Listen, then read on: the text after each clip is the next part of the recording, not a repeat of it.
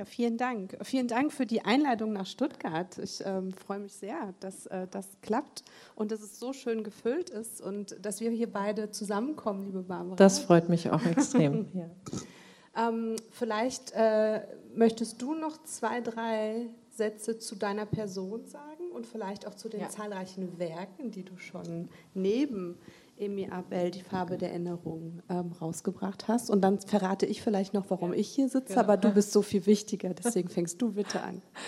Ähm, ich fange gerne an. Und ähm, ich darf hier heute, glaube ich, wir haben vorhin nachgezählt, jetzt zum vierten Mal schon eine Präsentation machen von verschiedenen Büchern, was mich sehr freut.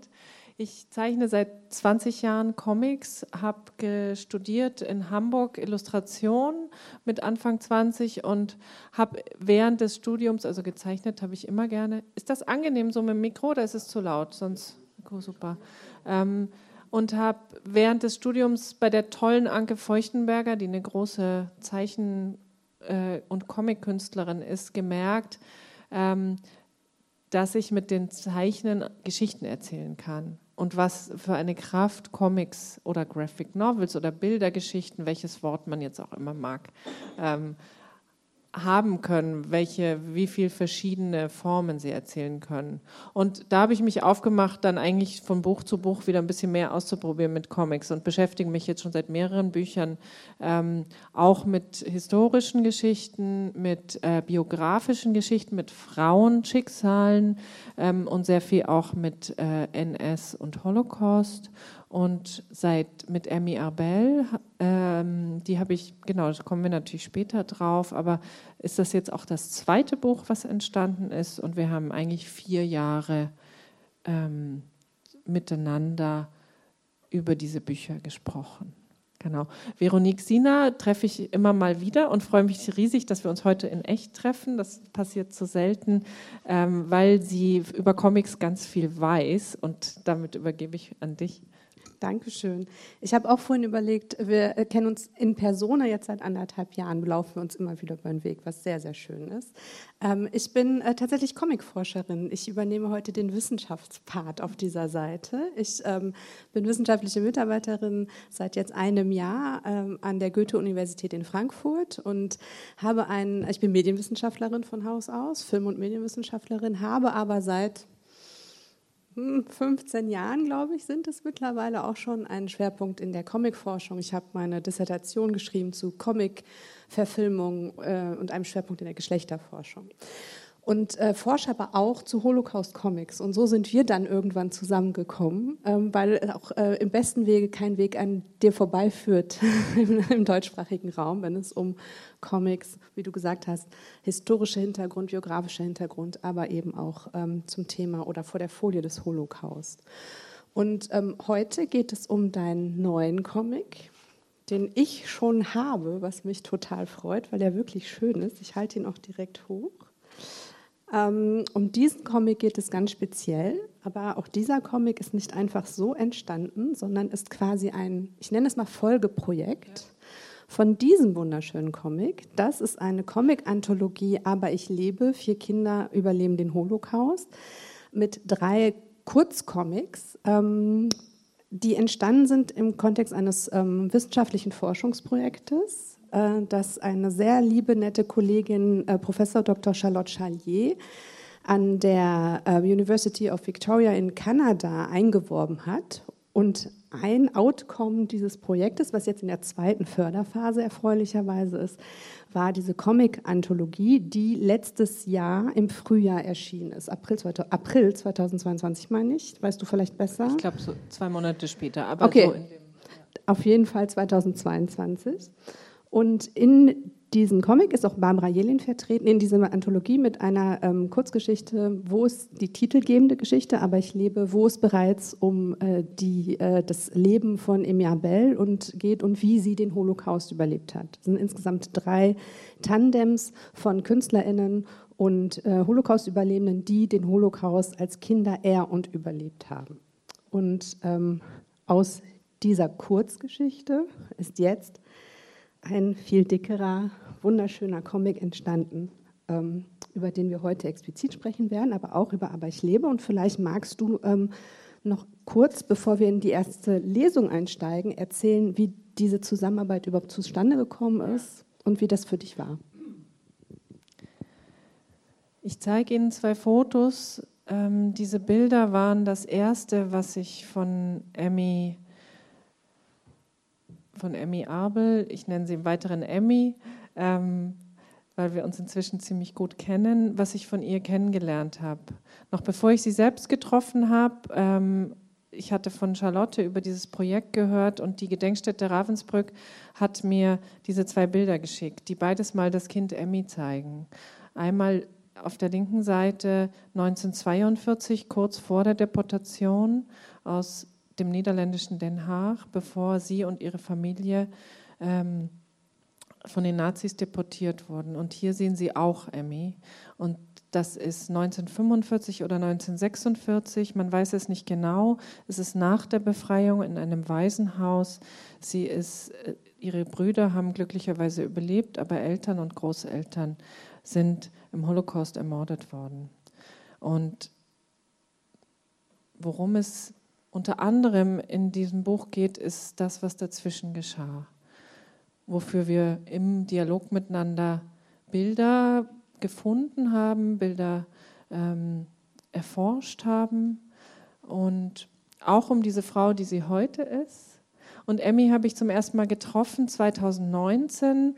Ähm, Veronique hat von diesem Projekt schon erzählt, das uns sozusagen beauftragt, begleitet und auch ähm, ähm, ganz viel kontextualisiert hat mit, ganz, mit der Hilfe von ganz vielen HistorikerInnen und, ähm, und, und Leuten aus der Lehre und Leuten aus der Traumaforschung und Leuten aus ganz vielen Bereichen. Also ein extrem spannendes ähm, interdisziplinäres Projekt, wo wir zusammen versucht haben äh, zu überlegen, wie gibt es, ist die Graphic Novel eine Form, in der die Erinnerungen der Überlebenden möglicherweise weitererzählt werden können wenn ähm, sie vielleicht nicht mehr da sind und wenn es einfach um Menschen zu erreichen, die sie selbst nicht mehr treffen können.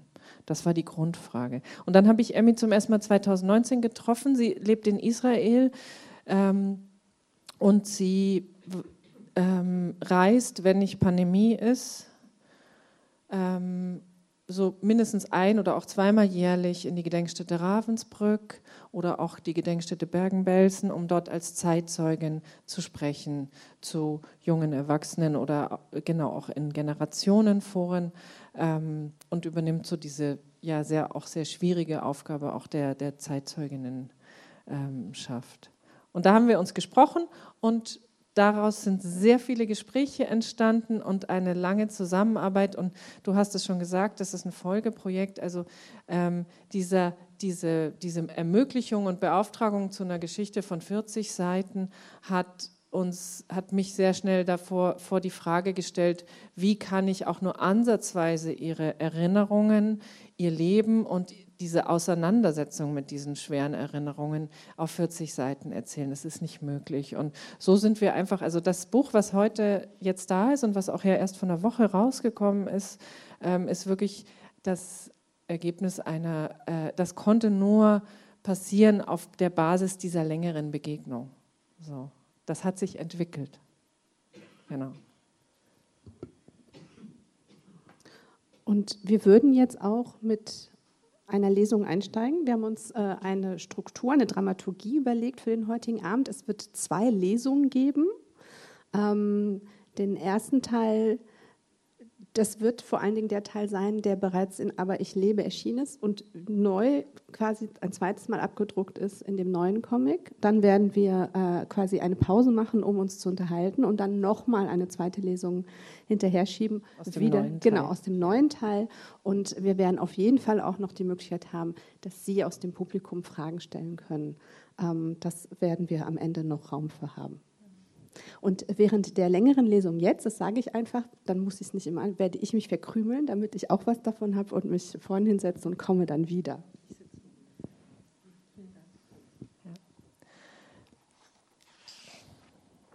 Ich lese ein Stück vor aus, diesem, aus der also die Seiten des ersten Buches sind auch im zweiten Buch, teilweise aber auch haben sie sich wieder verändert, weil wir ja zwischendrin auch schon weitergesprochen hatten. Ähm, und ich zeige jetzt ein paar Stücke davon und wir sprechen nachher drüber weiter. An dieser Stelle wurde die Lesung aus rechtlichen Gründen herausgeschnitten. Ja, von mir vielen Dank ähm, für die, wie immer, weil ich habe jetzt den Luxus, dass ich die schon zum zweiten Mal äh, hören durfte, ähm, sehr eindrückliche Lesungen. Und ähm, man kann das im Raum greifen, dass alle wirklich sehr aufmerksam zuhören und eben auch ergriffen sind. Und ähm, das ähm, ist jedes Mal wieder beeindruckend. Ähm, auch deine Zeichnungen sind einfach unglaublich beeindruckend. Ähm, und vielleicht kannst du uns ein bisschen erzählen, wie du arbeitest, nachdem wir jetzt viel von dem gesehen haben, was du schon gemacht hast. Ja, gerne. Ich sehe gerade. Nee, das ist super, weil dann klappert das nicht auf dem Tisch. Meine ähm, also unser Arbeitsprozess, also dieses, ich sage wirklich unser, weil ich habe das Buch gezeichnet, ich habe das Buch vielfach geformt, auch manches geschrieben, aber es ist ein, ja, ein fast kollektives Arbeiten gewesen, würde ich sagen, weil Emmy natürlich die Basis dieses ganzen Buches ist. Was wir gemacht haben, war zu sprechen. Wir hatten, und was unser Glück war, war die Zeit. Wir hatten Zeit. Ähm, sie hat mir die geschenkt. Ähm, und wir fanden es beide wichtig, das zu machen und fanden es genau und haben uns diese Zeit genommen. Das heißt, wir haben immer wieder über die Jahre äh, über diese letzten vier Jahre einfach miteinander gesprochen. Ich habe sie, wie Sie jetzt im Comic gesehen haben, dann, vier Tage besucht, einmal. Da, und da haben wir gesprochen. Ich habe sie befragt und wir, ähm, ich habe das ähm, einfach mein Handy laufen lassen und die Gespräche aufgenommen. Und so konnten die Gespräche, wie sie jetzt ja auch hier gehen, halt in alle Richtungen gehen.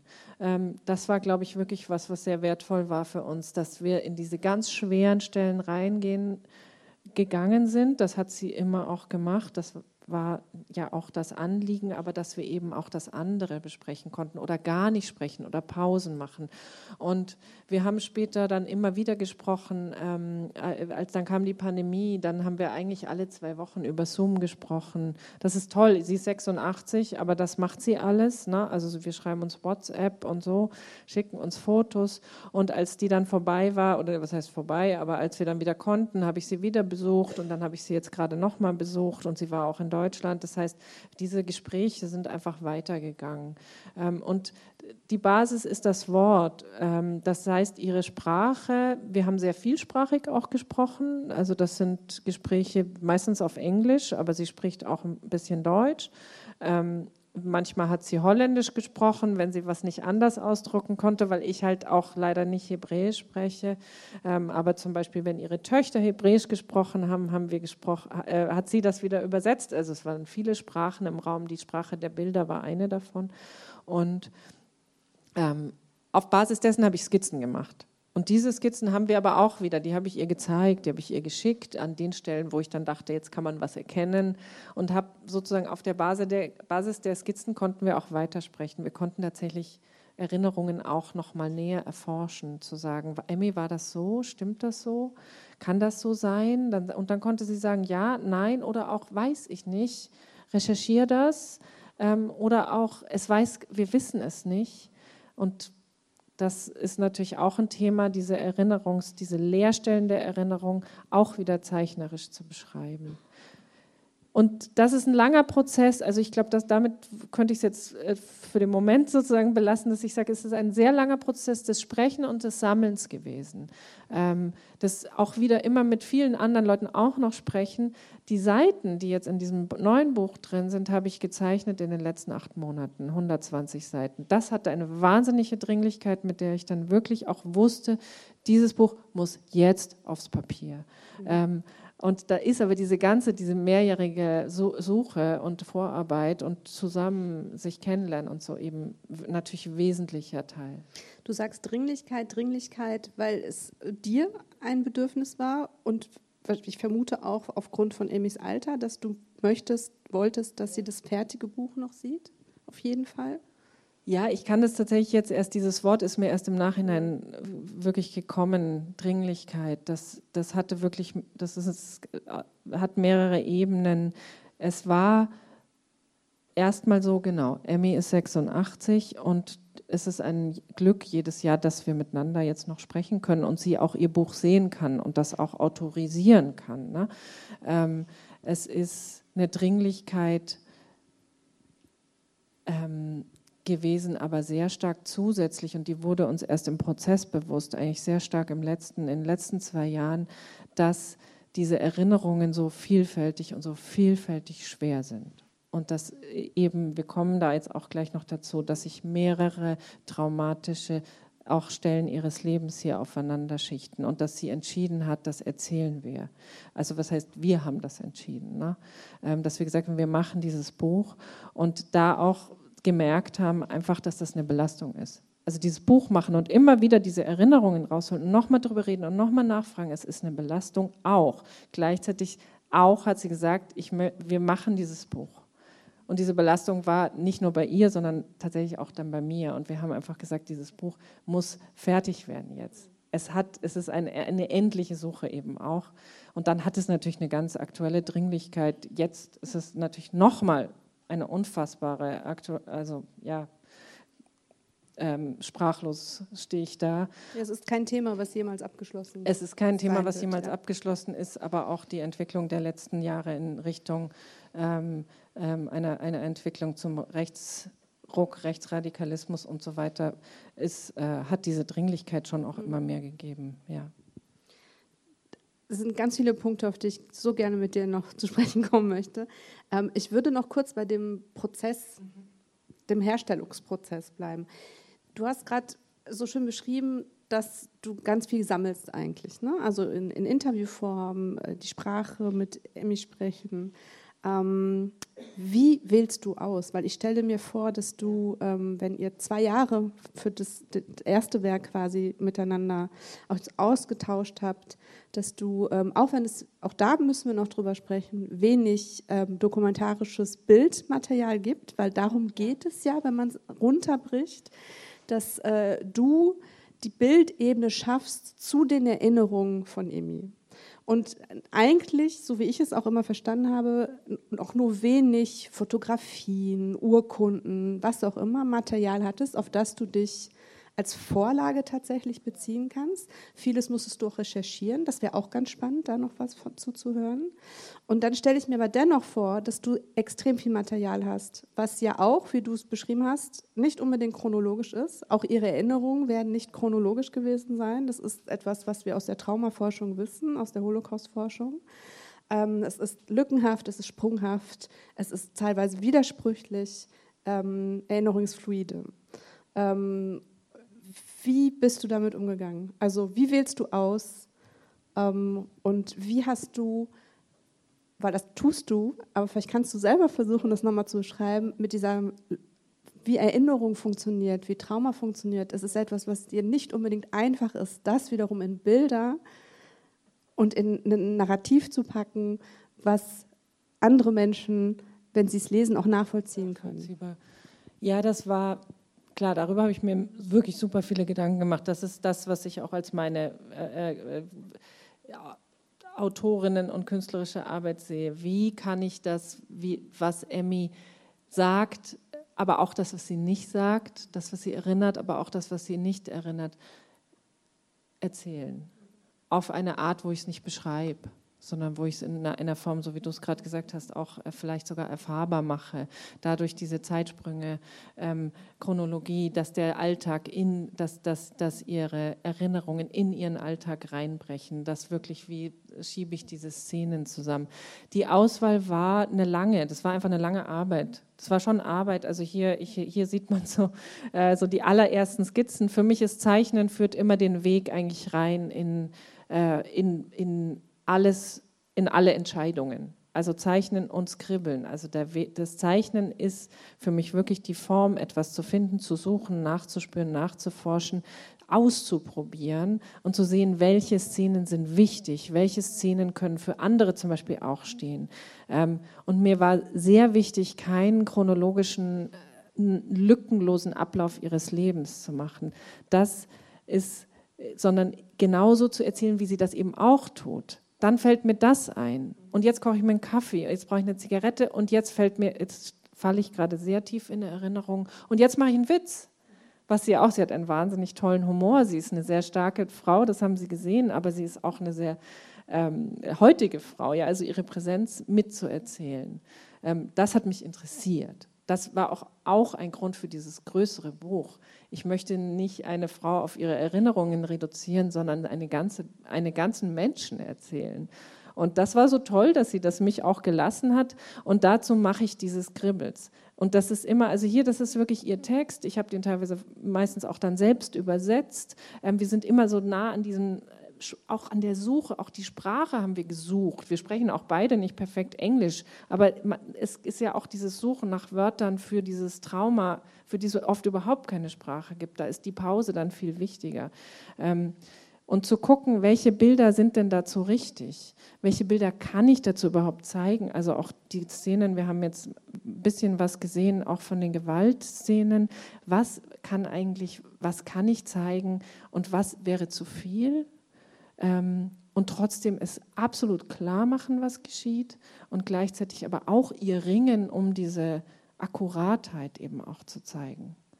Zu erlauben, weil das ist Teil der Erinnerung eines kleinen Kindes, zu sagen, ich weiß es nicht mehr genau, ob es meine Mutter oder ich war oder vielleicht wir beide, die geschlagen wurden. Und ähm, das waren immer wieder ein Probieren. Und dann lese ich diese, das sind hier Storyboards jetzt auch aus dem aktuellen Teil, dann lese ich das und dann ist das wirklich wie ein Puzzle. Ich nehme die dann wieder auseinander, die einzelnen Panels, die Kästchen oder auch die Texte und gruppiere die neu. Und dann schaue ich, wie das jetzt geht. Ob das jetzt so möglich ist zu erzählen. Ne? Und da sind immer noch viele leere Stellen drin und viele Szenen habe ich wieder rausgeschmissen. Es ist viel, klar, eine Biografie, da reichen natürlich 5000 Seiten nicht, wenn man sie lückenlos erzählen wollte. Und das ist hier vielleicht zum Abschluss noch, die schwarzen Flächen, einfach Flächen auch zu schaffen. Und ich glaube, das kann halt der Comic auch oder die Graphic Novel, Flächen zu haben, die diese Form der, ich kann mich nicht erinnern oder ich möchte, ich kann nichts drüber sagen, weil es war zu schwer. Ähm, oder auch ich war zu klein. Ähm, oder genau, diese auch den Luft zu lassen.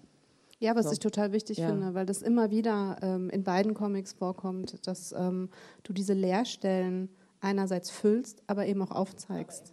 Offen was, äh, genau, sehr, sehr wichtig ist, ähm, weil es kein Narrativ ist, was glatt gebügelt werden kann und auch nicht sollte, weil es so einfach nicht funktioniert. Genau, weil es so nicht funktioniert. Ähm, und natürlich war diese, diese die, die, die Dokumentenforschung, also die Forschung, ähm, die Genau, wie, wie recherchierst genau. du? Also da hatte ich halt vor allem Hilfe. Das war wirklich wichtig, dass ich eben mit den Institutionen wie dem Institut für Zeitgeschichte in München äh, wirklich mit einer Person, mit einer Research Assistant zusammenarbeiten konnte, die mir ganz konkret Fragen auch so gut es ging beantworten konnte. Wie war das in den Lagern, in Ravensbrück zum Beispiel? Was haben die Kinder tagsüber gemacht? Solche Sachen, das ist da gibt es Literatur, soweit es das gibt, und das wurde mir wirklich auch damit geholfen. Teilweise habe ich selber gesucht. Arolsen Archives war ein sehr wichtiges äh, Moment, die ähm, da habe ich ein paar Dokumente, genau, die zum Beispiel, das sind Dokumente, die sehen so aus, die konnte ich einsehen, die haben mir alles, was zu Emmy Carlos, Carlos hieß sie früher, ähm, Emmy Abel gibt und was sie selber auch natürlich schon einsehen konnte, gesammelt. Und so konnte ich hier anhand dieser Dokumente zum Beispiel diese, diese Überfahrt nach ähm, Schweden rekonstruieren, die sie selbst nicht mehr erinnert. Ähm, Puzzlestücke, Bruchstücke und Fra weitere Fragen führen halt zu neuen Fragen. Also so habe ich, ja, wir haben ja auch mal über einen wichtigen Punkt im Buch gesprochen. Das war da, da hatte ich dir schon von dem Buch erzählt. Ne? Ähm, ich habe mit einer Trauma-Expertin gesprochen an einer anderen Stelle. Ich habe mit einer Oral History-Expertin ähm, gesprochen, um zu erfahren, wie, wie spreche ich eigentlich mit Emmy, ohne dass ich auch wieder ähm, eine Retraumatisierung auslöse. Das ist ja, ich bin ja keine Expertin in vielen Dingen. Ne? Ja. Und da die Dokumentenlage spärlich ist, ähm, und du ja dennoch natürlich historisch akkurat arbeiten möchtest. Gerade auch, weil es um einen Comic geht, da können wir auch noch drüber sprechen. Was macht es aus, macht es etwas aus, ähm, dass du dich für das Medium Comic entscheidest? Ähm, es ist natürlich dein Medium, aber dennoch ist es ähm, ja auch aus diesem Forschungsprojekt heraus eine aktive Entscheidung gewesen, zu sagen, wir machen einen Comic, wir machen keinen Film, wir machen kein Fotobuch, was auch immer. Es gibt andere Medien, aber es ist äh, das Medium Comic geworden. Äh, vielleicht vorweg noch eine Frage ähm, äh, zum Rechercheprozess. Gäbe es, weil es ähm, nicht nur, es ist nicht nur das äh, Historische, es ist nicht nur das Biografische, es geht um etwas ganz Spezifisches, es geht um den Holocaust. Ähm, und da ist die Sachlage nochmal eine spezielle. Gibt es oder gab es das tatsächlich oder hast du dir da, wenn es den Moment nicht gab, dir Gedanken gemacht? Hätte es Dokumente, Fotos, ähm, Vorlagen gegeben, Material, auf das du nicht zurückgegriffen hättest, selbst wenn es dir zur Verfügung gestanden hätte? Ich spiele darauf an, ein, es gibt eine ganz äh, berühmte ähm, äh, Graphic Novel von Art Spiegelman, einem jüdisch-amerikanischen Comic-Künstler Maus, äh, der in den 90er Jahren den Pulitzer-Preis gewonnen hat und ähm, die Überlebensgeschichte seines Vaters äh, erzählt, der Auschwitz überlebt hat ähm, und auch seine Aushandlungen, also wie er, sein, äh, in dem Comic geht es auch darum, in einer Gegenwartsebene, wie er mit seinem Vater spricht und eben diese Interviews führt und auch die Beziehung von Vater und Sohn. Und äh, Spiegelman ähm, hat wiederholt äh, gesagt, dass er natürlich auch recherchieren muss, er ist nach Auschwitz gefahren, du bist auch an die Orte gegangen, so wie es heute noch geht. Ähm, und er sich geweigert hat, ähm, Nazi-Fotografien zu verwenden, auf denen Personen abgebildet sind, um nicht die Täter-in-Perspektive zu reproduzieren. Ähm, und darauf spielt meine Frage an. Also es ist, sind gewisse Dinge zu beachten, wenn es um die Shoah, um den Holocaust geht. Und ähm, wie sehr war das Teil auch der Gespräche im Projekt? Und ähm, gab es so einen Moment, wo du gesagt hast, das nehme ich nicht? Ich habe, also die Frage ist natürlich so, super wichtig, weil das, ups, okay, weil es ähm, mir erst wirklich im Machen klar geworden ist, dass die Bilder, die wir kennen, vielfach eben Bilder, du hast es selber schon gesagt, aus der Täter, Ravensbrück war ein Frauen-KZ, auch aus der Täterinnenperspektive waren, sind. Ähm, und dass es aus der Perspektive der Verfolgten aus nachvollziehbaren Gründen fast kein Bildmaterial gibt. Die, wie sollte das gewesen sein? Die hatten ja keine Kamera oder sowas, ne? Also und auch gar keine. Also es gibt hier, deswegen zeige ich das hier nochmal. Es gibt tatsächlich Dokumente, die sehr wichtig waren für mich. Das sind Zeichnungen. Da gibt es in Ravensbrück in der Gedenkstätte ein Archiv von Zeichnungen, die Häftlinge angefertigt haben. Ganz selten während der Zeit, wenn sie tatsächlich irgendwo einen Bleistift hatten. Ähm, Leute, die da aufgezeichnet haben, was geschieht ja, und auch was für sie geschieht aus ihrer Perspektive. Und es gibt relativ mehr Material dann direkt nach, dem, nach der Befreiung, wirklich, die gesagt haben, wir müssen das jetzt sofort hier dokumentieren. Ähm, das war wichtig, weil sowas, dieses, diese Perspektive gibt es nicht fotografisch. Es gibt die fotografischen Materialien aus Ravensbrück, ist ein Album, das heißt das Album der SS.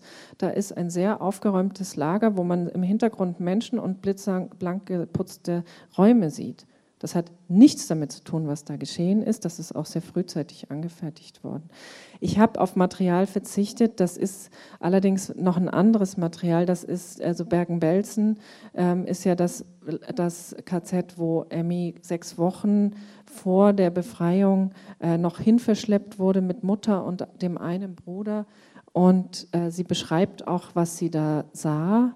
Das zeichne ich auch aus, was sie beschreibt. Also es ist ein, also ein unglaubliches Massensterben, weil Krankheit, Hunger, eine unfassbare Not bei diesen vielen Menschen ähm, einfach ganz viele Menschen umgebracht hat. Und ähm, das hat Emmy mitgekriegt. Und es gibt ja Bildmaterial, das ist eins, glaube ich, der, der wichtigsten und, und schlimmsten Bildmaterialien, die wir haben. Das ist, als die Briten dann das Lager befreit haben, die eben das, diese Bilder aufgenommen haben. Ich habe das nicht, ich habe das an einer Stelle, einen Ausschnitt tatsächlich gezeichnet, weil das ihre Mutter eben in diesem Massengrab wohl ist, Das weiß ja Emmy nicht, da kommen wir auch gleich noch drauf. Aber ähm, ich habe dieses Material nicht verwendet und ich muss auch sagen, ich habe es nur ansatzweise angeschaut. Das war was, da lese ich dann Beschreibungen, aber das ist auch was, da, da gehe ich nicht rein. Was ich halt auf keinen Fall will, ist eine Form der Zeichnung zu haben, die in irgendeiner Form Gewalt reproduziert damit oder auch gar ästhetisiert. Die Gefahr ist schon da. Ne? Ähm, und, und deswegen habe ich immer wieder in der Zeichnung mich gerade bei den Gewaltstellen auch zurückgenommen und habe das sehr dosiert eingesetzt, aber in der Kombination mit Text oder mit Leerstellen halt gleichzeitig sehr klar gemacht, was hier geschieht. Danke, also das finde ich einen ganz wichtigen Punkt, weil es unterm Strich auf jeden Fall eine Ästhetisierung ist, in dem Moment, wo du es künstlerisch bearbeitest, ja. aber es gibt verschiedene Arten, damit umzugehen. Ähm, und äh, ich finde das ähm, sehr, sehr spannend, wie du das gerade äh, berichtet hast, weil, und das macht deinen Zeichenstil ja auch aus, das habe ich dir auch schon mal gesagt, ähm, und das finde ich aber auch so faszinierend, ähm, dass du mit deinem Stil solche Geschichten umsetzt, weil du hast einen sehr schönen Zeichenstil. Du hast, ähm, das sind schöne Bilder. Ich weiß nicht, ob es Ihnen auch so geht, aber ähm, trotz der schrecklichen Thematik sind es schöne Bilder.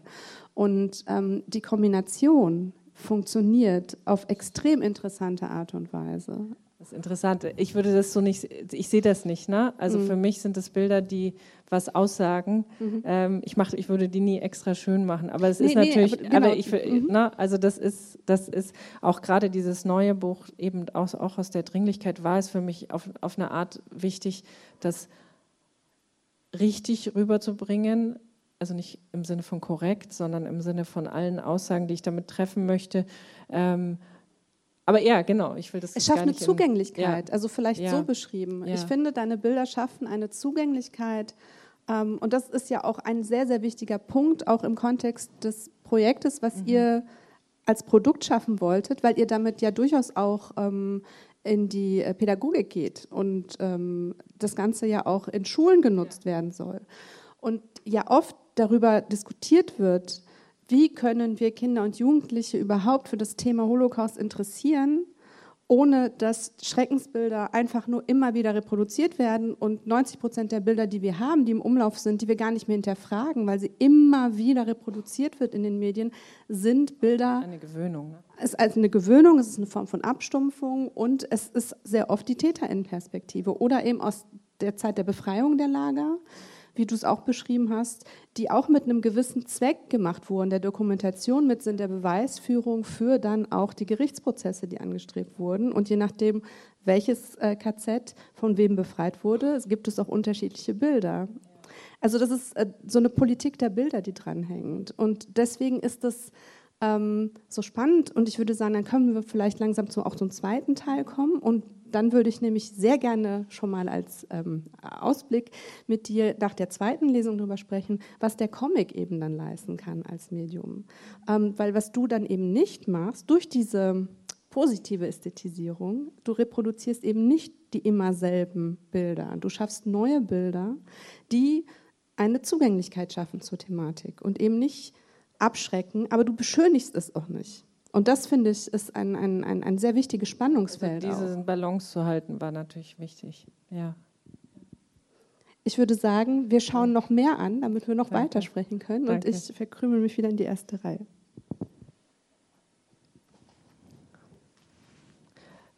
Alle Geschwister haben wirklich wie durch ein Wunder überlebt. Dass überhaupt Kinder im Holocaust überlebt haben, ist wie man sich vorstellen kann, noch weniger vorgekommen als bei den Erwachsenen, weil ähm, Hunger, Kälte äh, und Gewalt sie natürlich viel mehr betroffen haben, viel schneller. Ähm, alle drei haben überlebt. Emmy und ihr Mittelalterbruder sozusagen, Rodi, ähm, waren die ganze Zeit zusammen, haben, waren bei, bei, der Mutter, bis die Mutter dann verstorben ist eben. Und der Älteste, der Menachem, der war von ihnen getrennt worden ähm, am Anfang der Ravensbrück-Zeit.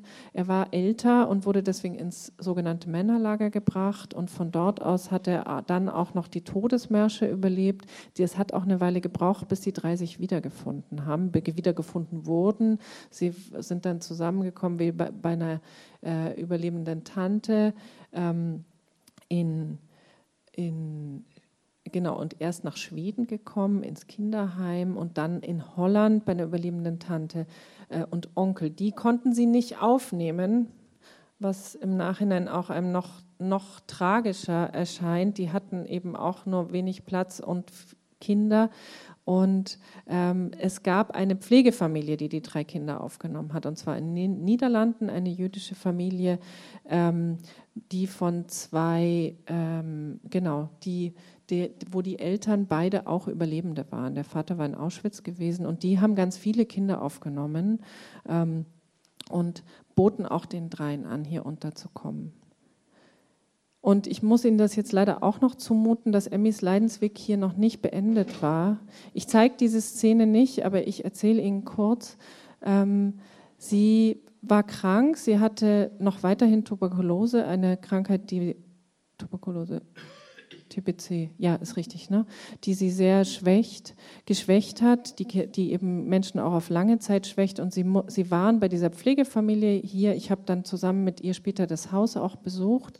Ähm, das war 2023, aber sie war dort von äh, 46 bis 49 mit ihren Brüdern und dieser großen Kinderschar.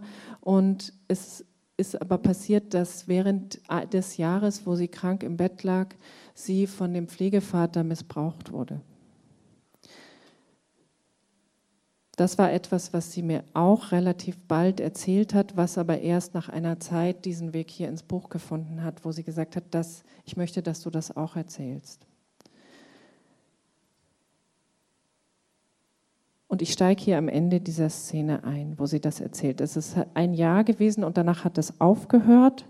Und sie war in dieser Familie auch weiter. Es war ja dann ihre neue Familie und sie ist auch mit der Familie weiter. Das zeige ich auch gleich noch ins Kibbutz gegangen.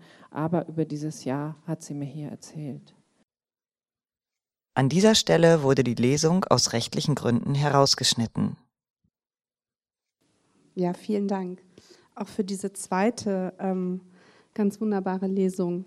Ähm, du hast mit dem Ausschnitt, den du jetzt gerade ausgewählt hast, finde ich auch wieder sehr eindrücklich äh, gezeigt und tust es natürlich im ganzen Comic. Ähm, und das ist, glaube ich, ähm, ein sehr, sehr wichtiger Punkt von dem neuen Comic, ähm, zu verdeutlichen, dass das Trauma nicht aufhört. Und dass es nicht nur das eine Trauma gibt, sondern dass hier verschiedene Traumata zusammenkommen. Äh, ein, ein, ein weiterer äh, Punkt, äh, ein weiteres Leiden äh, ist ja auch, dass Emi eine Tochter verliert, die an Krebs stirbt. Also auch das ähm, sind Dinge, die ihr passieren, nachdem sie den Holocaust überlebt hat. Und, es, ähm, und auch das, finde ich, kommt in dem Comic extrem schön rüber. Sie wird aber, sie lässt sich nicht unterkriegen. Sie braucht natürlich Hilfe, das ist, ähm, wird natürlich deutlich durch die Szene jetzt auch mit Hannah und der Therapie aber sie kämpft. Und das ist ja etwas, was sie von sich aus scheinbar immer wieder auch dir erzählt hat, dieses Rebellenentum, was ihr zu Recht wichtig ist. Ähm, und ich vermute, dass du sie auch so erlebt hast, oder? Auf jeden Fall. Also die Eigenständigkeit ihrer Person ist sehr stark und ähm, sie braucht niemandem zu gefallen.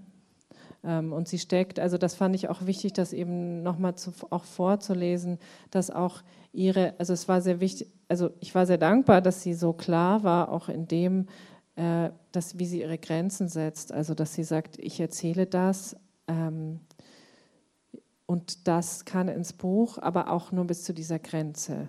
Und das behalten wir da. Also das ist auch meins noch. Ne? Also es war sehr wichtig, dass sie einfach auch so eine Klarheit darin hatte ähm, und dass sie auch sonst heute einfach, ja, was sie sagt, es ist das, was mir widerfahren ist, ist furchtbar. Ich musste leben und jetzt versuche ich, das so gut zu tun, wie es eben geht.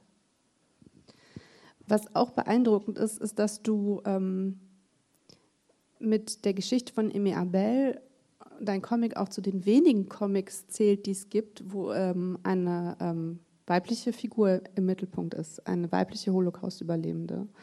Ähm, und das ist so immens wichtig, ähm, weil, und das haben wir jetzt auch an den Ausschnitten schon gesehen, es natürlich auch einen Unterschied macht. Also sie hat eine andere Form nochmal der Verletzlichkeit.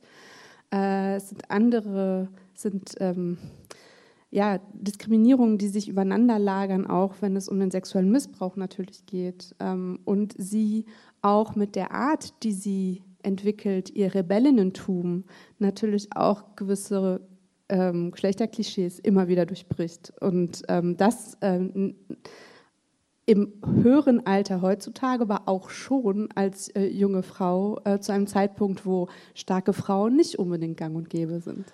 Das ist aber schon auch was, was sie gerade mit vielen, wirklich mit vielen Menschen, mit vielen Frauen in Israel teilt. Das habe ich gelernt, auch als ich dort mit anderen, mit ihren Freundinnen gesprochen habe, als ich sage, wie bitte, du hast mehrere Arbeiten gemacht auf einmal. Also sie hatte nicht nur diesen, diesen Job mit den Lochkarten, sondern sie ist später, hat sie mehrere Berufe gemacht, hat äh, trotzdem sie keine Ausbildung hatte, wahnsinnig viel gearbeitet und war darin sehr erfolgreich und auch wichtig, sondern sie hatte drei Töchter, von denen sie dann eben eine verlor, immer, äh, als sie erwachsen war, schlimmerweise. Ähm, und sie hatte ähm, dann den Mann, mit dem, von dem sie sich getrennt hat, der dann schon irgendwie noch da war und irgendwie gezahlt hat, aber eigentlich hat sie das Ganze dann auch noch alleine gemacht. Ähm, und als ich gesagt habe, wie, wie ging das denn? Ähm, wie hast du das irgendwie geschafft, dann noch mit diesem irrsinnigen Trauma oder auch dieser gleichzeitigen Therapie gleichzeitig? Das, das, das so war das eben. So war das eben. So war das eben. Und aber das hat mir auch ihre Freundin erzählt, ihre Freundin Hannah, die gesagt hat, das war eine Generation, eine, eine die irre stark, die alles gleichzeitig gemacht haben. Und ich habe gesagt, warst du denn nicht wütend auf deinen Mann, dass er dich da Sie sagt, ja, aber so war das eben. Ne? Ich habe das halt dann gemacht. So. Also diese Stärke war einfach eine sehr krasse Lebensstärke, so, die, was die andere auch hatten. Aber gleichzeitig hat sie halt noch diese wahnsinnige Trauma-Überwältiger und Bewältigung gehabt. Und ähm, das ist schon auch was, was ich gerne miterzählen wollte, ohne sie deswegen als unverletzbar zu zeigen, ne? weil das ist sie natürlich auch. Also sie ist natürlich auch schon gezeichnet. Also durch dieses Trauma. Ja. Ähm, also wir haben alleine heute Abend gesehen, und das ist ja noch lange nicht alles, was in dem Comic vorkommt, ähm, wie dicht dieser Comic ist, wie unglaublich vielfältig im positiven wie negativen Emiabels Leben bis hierhin ist und war. Ähm, ich würde, bevor wir dann langsam auch fürs Plenum öffnen können, gerne noch auf meine angekündigte Frage zurückkommen. Ähm, so viel und auch so viel, ähm, ja, auch Tabubrechendes, was drin ist und so ähm, schwierige Themen, wie du verhandelst in dem Comic. Ähm, was bringt der Comic als Medium? Bringt der Comic etwas mit an Charakteristika, ähm, die ihn als Medium besonders, dass er sich besonders dafür eignet, solche Geschichten zu erzählen, das Historische, das Autobiografische, der Holocaust, Traumata. Hast du das Gefühl, das sind Dinge, davon mal abgesehen, dass du Comic-Künstlerin bist, wo du aber sagen würdest, das geht auch nur im Comic oder es geht auf besondere Art und Weise im Comic? Ja, also du hast es ja vorhin schon gesagt, dass ich halt tatsächlich immer erstmal sagen muss, Comic ist halt das einzige oder das ist das Erzählmedium, was ich kann und in dem versuche ich das zu erzählen. Ähm, es gibt einen hervorragenden Dokumentarfilm über Emmy und ihre Geschwister, der vor zehn Jahren gemacht wurde von Emmys Neffen, der sehr, sehr gut ihre Geschichte, die Geschichte der Geschwister erzählt. Also genau, ich glaube, es gibt verschiedene Erzählmedien viele mit Bildern, die das natürlich auf ganz hervorragende Art können. Was ich im Comic machen kann, ist ähm, schon ganz klar, erstmals, ich, eine, ich, eine, Zeichnung verhilft mir zu Bildern, das hatten wir vorhin schon. Ne? Also ich kann einfach Dinge zeichnen, andeuten, aber ich kann eben Bilder machen, die es nicht gibt. Ähm, ich kann sie mit ihr im Dialog erstellen. Wir brauchen keine Kamera, wir brauchen keine Technik. Es ist auch ein sehr ähm, bodenhaftendes Medium. Äh, es ist, es ist, es ist, mm, es ist sehr pur. Aber natürlich geht es immer wieder um diese Stellen, die man miterzählt, weil man sie nicht sagen kann, wie können wir die, wie kann ich die erzählen? Wie kann ich, teilweise geht das filmisch, dass ich hier eben diese Szenen zusammenschiebe, aber teilweise lasse ich eben mit dieser Form der Struktur der Farbe oder der Struktur der, der, der Art, wie ich auch Text und Bild zusammensetze, kann ich den, diese Irritationen, dieses diesen Platz fürs Trauma, aber auch diesen Platz einfach für die Leere zwischendrin oder für den Schock oder auch einfach mal für wirklich auch die schöne Stimmung um mir herum, diesen Platz eben zeigen, ohne ihn äh, jemandem so überzuwerfen. Und natürlich ist diese Buchform auch immer was, die die uns eine eigenen, ne, die, die, uns die Freiheit lässt, zu lesen, so schnell und so langsam wir wollen, ne? ähm, zu verweilen. Und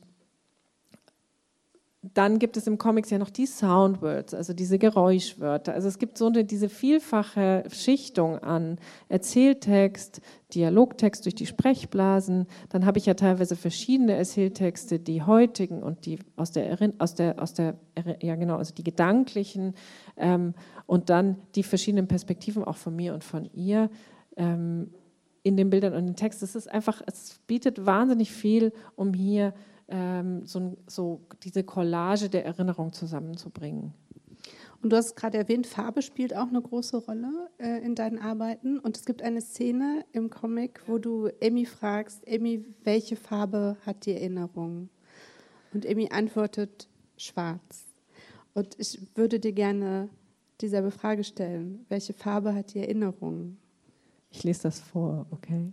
Ähm, es ist nicht nur schwarz, es ist auch viel dieses dunkle Blau. Also die Farben waren wichtig, weil ich damit verschiedene Erinnerungsräume beschreiben konnte. Das, das sieht man auch im Buch. Ähm, aber die Farben habe ich dann eben auch mit Emmy besprochen und die Farben sind tatsächlich auch für Emmy wichtig. Sie sagt ja selbst, meine ersten Erinnerungen sind Bilder. Ähm, und so war es auch mit den Farben. Emmy, welche Farbe hat die Erinnerung? Welche Farbe? Schwarz. Wenn im Fernsehen etwas über die Lager kommt oder wenn jemand über den Krieg spricht, ich fühle Sachen, aber ich kann es nicht ausdrücken. Ich kann nicht drüber reden. Es ist verbunden mit einem Gefühl der Erniedrigung. Das ist, was ich am stärksten fühle, wenn ich über meine Erinnerungen rede. Erniedrigung. Ich war kein Mensch. Ich war eine Nummer, weißt du? Ich habe das Gefühl, niemand kann verstehen, was ich fühle. Aber wenn ich nicht drüber rede, können die anderen nicht verstehen, nicht verstehen, was geschehen ist und es darf nie wieder geschehen.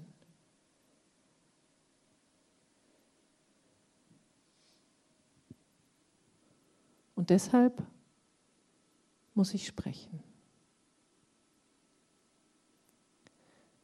Das, ist, das sage ich jetzt noch dazu, dass das ein, natürlich ein ganz wichtiger Punkt war und der hat auch mit der Zeichnung zu tun, dass Emmy das kam jetzt gleich, glaube ich, Zeit schon vor, aber es wird noch sehr viel mehr im Buch verdeutlicht, wie schwierig das ist für sie zu sprechen. Und gleichzeitig tut sie es. Aber es ist sehr schwer und sie tut es nicht. Sie würde in so einer Gruppe hier nicht sprechen. Das, das ist einfach zu schwierig.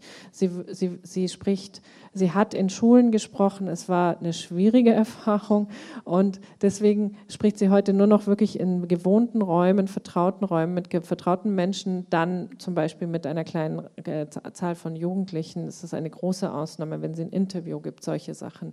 Und so war eben diese Beauftragung von mir, oder nicht Beauftragung, dieser Dialog mit mir, ähm, den sie okay fand, ähm, den sie wollte, eine Form auch durch diese, durch diese Sprache zu sprechen.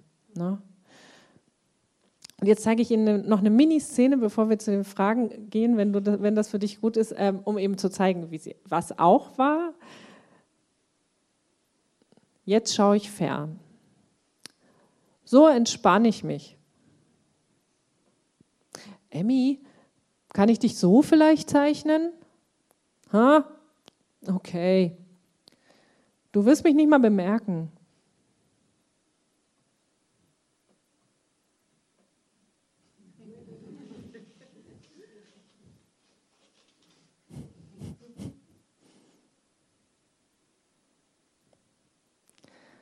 Laila Toff.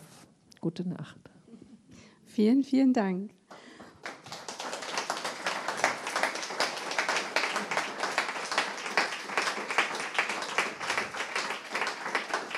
Und neben dem heutigen oder über den äh, heutigen Abend hinaus danke dir für die Arbeit, die du leistest, denn es ist das eine, dass Emi zum Glück drüber spricht, aber du fängst es ein und machst es für andere erfahrbar und trägst es weiter. Und ohne deine Arbeit, die keine leichte ist, du könntest dich mit schöneren Themen beschäftigen in deinen Comics, tust es wiederholt nicht. Und das finde ich äh, ist äh, sehr bewundernswert und danke dafür.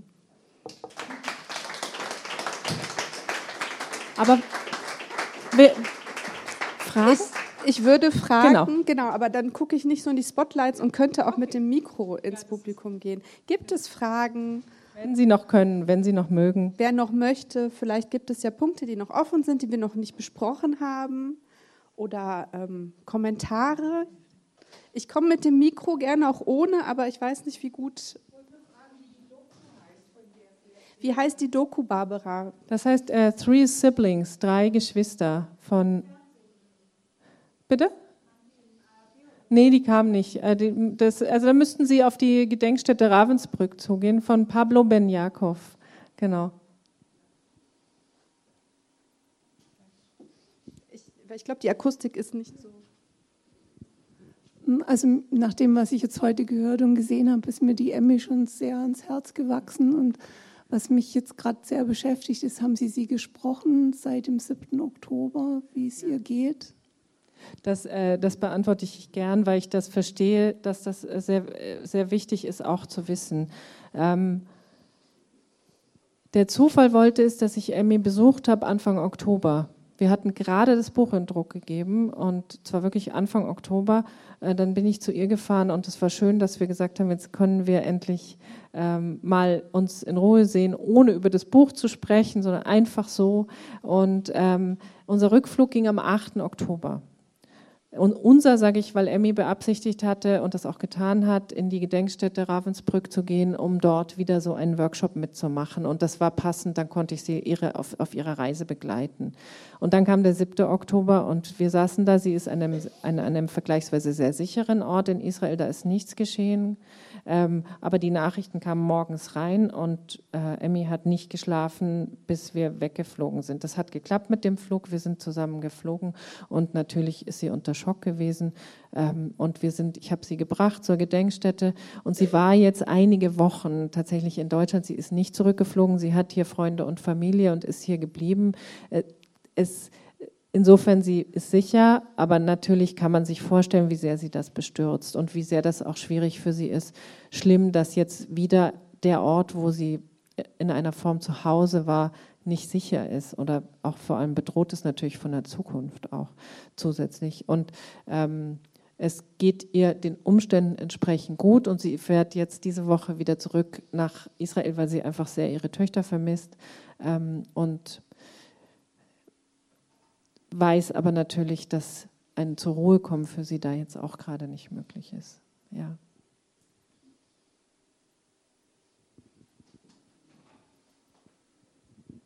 Wem hat eigentlich der Zuckerlöffel gehört? Ja, das ist genau, der Link ist, das ist die Mutter. Das ist die Mutter. Das ist die, diese Erinnerung, die sie uns am Anfang erzählt an ihre Mutter, dass das eben das ist, was sie noch verbindet mit ihrer Mutter. Sie hat das Buch auch ihrer Mutter gewidmet. Ähm, die war, obwohl sie eben ja sehr früh gestorben ist, sehr wichtig für sie. Und ich glaube auch, dass es eine Zeit gab, eine gute Zeit, wo sie sich erinnern konnte an ihre, vor allem an ihre Mutter, dem Vater nur ein bisschen. Ähm, wo diese Mutter, die war wohl sehr liebevoll. Ähm, das war natürlich basisbildend wichtig für sie. Ne? Gibt es noch mehr Fragen? Ja. Das war ja eine große Arbeit, die Sie zusammen geleistet haben. Wie fühlen Sie sich jetzt, nachdem dieses Werk in der Welt ist? Es ist ja jetzt seit einer Woche erst draußen und ich verfolge jetzt auch, wie es gelesen wird. Ne? Ähm, das war äh, genau über die Dringlichkeit hatte ich schon berichtet. Das heißt, ich habe wirklich sehr intensiv gearbeitet gehabt jetzt bis zum Sommer und ähm, es hat sich ja jetzt nicht durch irgendwie eine so richtig ablösen können, weil jetzt eben seitdem der Krieg begonnen hat, also nach den Terrorattacken, ähm, einfach dieses Buch ja auch immer wieder neu aufgeladen ist. Also vor allem stehe ich natürlich auch, wie wir alle hier, unter, unter auch dem, dem, der Bestürzung, ähm, was geschieht, ähm, was geschehen ist. Aber es ist schon auch gleichzeitig so, dass ich weiß, dass Emmy auch froh ist, dass dieses Buch da ist und auch, dass es fertig ist, aber auch, dass es da ist. Und ähm, das bin ich auch. Und das ist schon so, und ich erlaube mir gerade auch eine Pause, dass ich einfach sage, ich mache jetzt nicht sofort ein neues Projekt. Das war schon ein sehr wichtiges Projekt, auch eins, was mich viel Kraft gekostet hat. Ähm, und was ich jetzt, glaube ich, auch erst noch, da wird noch ganz viel mir noch klar werden, auch im Nachgang. Und da bin ich froh drüber. Und ich habe, äh, genau, einfach die Zeit auch wieder selber auch mit ein paar äh, freien, freien Momenten, freien Panels auffüllen zu können. Und Veranstaltungen wie heute auch zu machen, natürlich. Ja, genau. Solche Veranstaltungen sind natürlich wichtig. Ja, ich sehe noch eine Wortmeldung.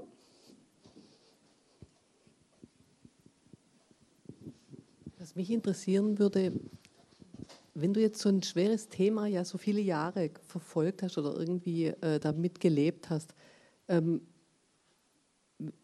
wie hast du denn, also nach solchen Gesprächen, ich glaube, das macht ja auch viel mit einem. Also wie, wie findet man da irgendwie wieder so zu sich und zu seinem Leben? Das ist schon belastend. Also auf der anderen Seite ist es ja auch immer das gewesen, dass es, so, dass es wirklich auch schön war, mit ihr diese Freundschaft zu, zu, zu entwickeln. Also das, das, wir mögen uns. Das war eben auch, ne, das war ja ganz viel ähm, sehr menschliches Miteinander auch. Aber ja, das war sehr belastend und das ist auch jetzt nichts, was ich irgendwie äh, routiniert irgendwie weglegen könnte. Ich habe da mir Coaching geholt und mit Menschen gesprochen. Ich hatte viele Menschen im Projekt, mit denen ich auch sprechen konnte. Das war super wichtig. Ähm, das, genau, das habe ich auch teilweise erst im Prozess gemerkt, dass es wichtig ist. Ähm, ich habe, ähm, aber ganz ehrlich, ist mir auch klar, ich kann einfach wieder zurück nach Hause gehen und es ist nicht meine Geschichte. Ne? Also es war immer auch klar, was es bedeutet, dass wenn es, also was, was, was, ich kann einfach wieder gehen. Ne? Ich kann jetzt auch, ich konnte, nachdem wir aus Israel sind, nach Hause gehen. Also das ist eben auch immer klar. Und ich glaube, das hat das auch im Balance gehalten. Aber es ist wichtig, mit Zeit, Zeit zu nehmen. Dieses Projekt war keins, wo routiniert eine Seite nach der anderen runtergezeichnet wird. Aber ich glaube, vielleicht das zum Schluss noch, das Zeichnen ist etwas, was mir so eine Beschäftigung damit auch ermöglicht, weil das, das Zeichnen, damit tue ich was. Das geht nicht nur in mich rein, sondern das geht auch wieder wohin. Ähm, und ich, das sind Themen, die kann ich mir sonst nicht so leicht anschauen. Aber da mit dem Zeichnen, mit dem Forschen, der Recherche, das ist ein Zugang. Das schafft eine, einen Zugang, eine Nähe auch. Genau. Einen schönen Abend wünschen wir Ihnen.